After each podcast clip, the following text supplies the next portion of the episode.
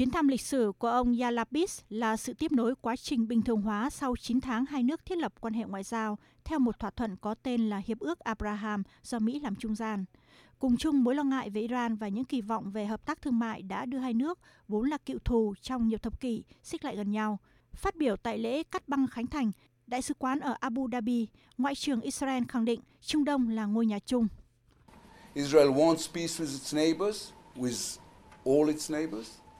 We aren't going anywhere. The Middle East is our home. Israel muốn hòa bình với các nước láng giềng, với tất cả các nước láng giềng. Chúng tôi không đi đâu cả. Trung Đông là ngôi nhà của chúng tôi. Chúng tôi kêu gọi tất cả các nước trong khu vực công nhận điều đó và đến nói chuyện với chúng tôi. Hãng Al Jazeera dẫn lời người phát ngôn Bộ Ngoại giao Israel cho rằng lễ khai trương chỉ mang tính biểu tượng. Trên thực tế, Đại sứ quán và lãnh sự quán Israel đã hoạt động từ 4 tháng nay. Sự kiện mang tính lịch sử này được kỳ vọng sẽ mở ra mối quan hệ tốt đẹp hơn giữa Israel và các nước Ả Rập láng giềng, trong khi vẫn đảm bảo duy trì an ninh trong nước.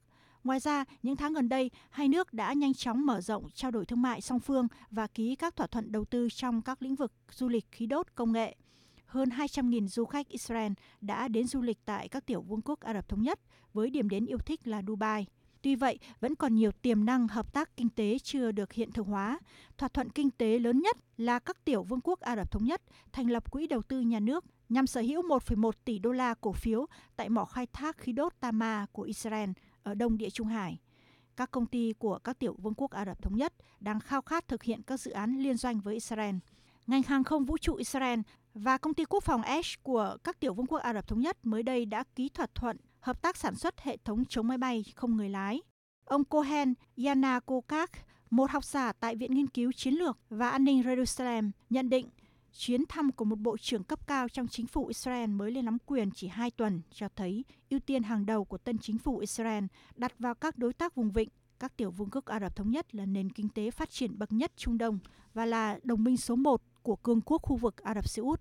Vì vậy, những bước tiến của Israel tới các tiểu vương quốc Ả Rập Thống Nhất được cho là vượt ngoài khuôn khổ mối quan hệ của hai nước, có thể báo hiệu một sự tái điều chỉnh chính sách của cả khối Ả Rập với Israel.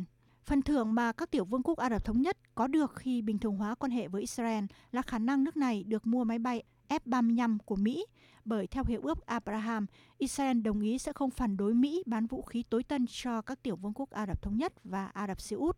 Ở chiều ngược lại, Israel sẽ ở chung chiến hào với các đối tác mới ở vùng vịnh để chống Iran.